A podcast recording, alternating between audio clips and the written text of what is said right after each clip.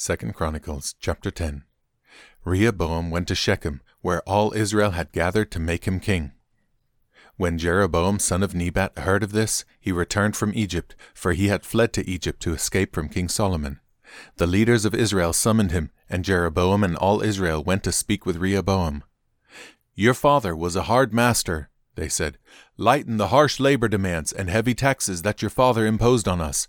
Then we will be your loyal subjects.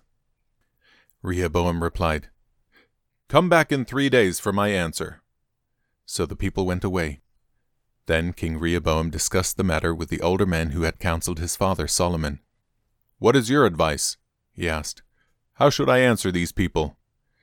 The older counselors replied, If you are good to these people and do your best to please them and give them a favorable answer, they will always be your loyal subjects.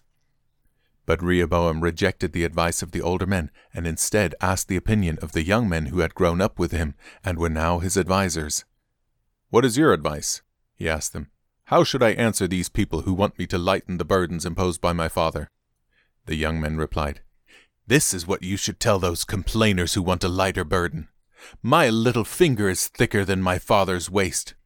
Yes, my father laid heavy burdens on you, but I'm going to make them even heavier. My father beat you with whips, but I will beat you with scorpions.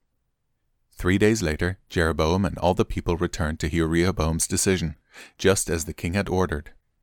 But Rehoboam spoke harshly to them, for he rejected the advice of the older counselors and followed the counsel of his younger advisers.